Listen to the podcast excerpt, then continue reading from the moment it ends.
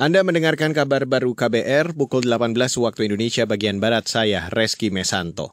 Saudara Wakil Presiden Maruf Amin mendorong konvergensi program dan perbaikan akurasi penyasaran, terutama terkait informasi sosial di target penghapusan kemiskinan ekstrim.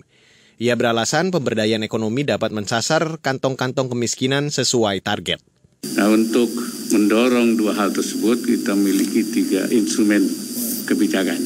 Pertama, yaitu penetapan wilayah prioritas penghapusan kemiskinan ekstrim untuk tahun 2022, 2023, dan 2024. Yang kedua adalah data P3KE, pensasaran percepatan penghapusan kemiskinan ekstrim yang bersumber dari data pendataan keluarga PKKBN.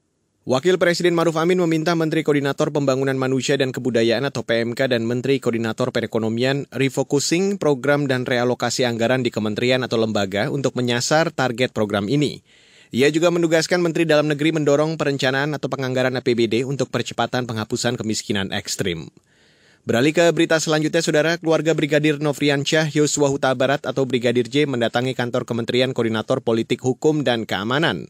Kehadiran keluarga dan kuasa hukum ini untuk beraudiensi menyampaikan keluhan, pandangan, dan keyakinan dari sisi keluarga terkait peristiwa penembakan yang menewaskan Brigadir J. Menko Poluka Mahfud MD berjanji akan mengawal kasus tersebut sesuai arahan Presiden Joko Widodo. Saya catat semua dan saya tidak berpendapat tentang kasus itu. Saya hanya mencatat karena soal pendapat dan proses itu saya tidak boleh ikut campur. Tugas saya adalah mengawal kebijakan atau arahan presiden bahwa harus dibuka dengan benar. Sebelumnya, Brigadir J tewas dalam insiden yang disebut saling tembak dengan Barada E di rumah dinas Kadif Propam Mabes Polri Verdi Sambo awal Juli lalu. Polisi mengklaim penembakan itu berawal dari dugaan pelecehan yang dilakukan Brigadir J terhadap istri Sambo. Saudara Sekjen Perserikatan Bangsa-Bangsa PBB Antonio Guterres akan memulai rangkaian kunjungannya ke Jepang, Mongolia, dan Korea Selatan besok.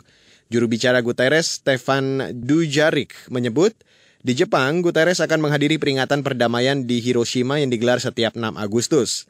Selain bertemu Perdana Menteri Fumio Kishida dan pejabat senior, Guterres juga akan bertemu dengan kelompok penyintas bom atom di Hiroshima dan Nagasaki.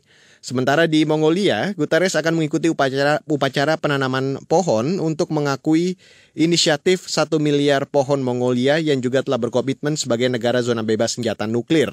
Sedangkan agenda kunjungan Guterres ke Korea Selatan pada 11 Agustus mendatang tengah dalam pembahasan. Dan saudara, demikian kabar baru saya Reski Mesanto.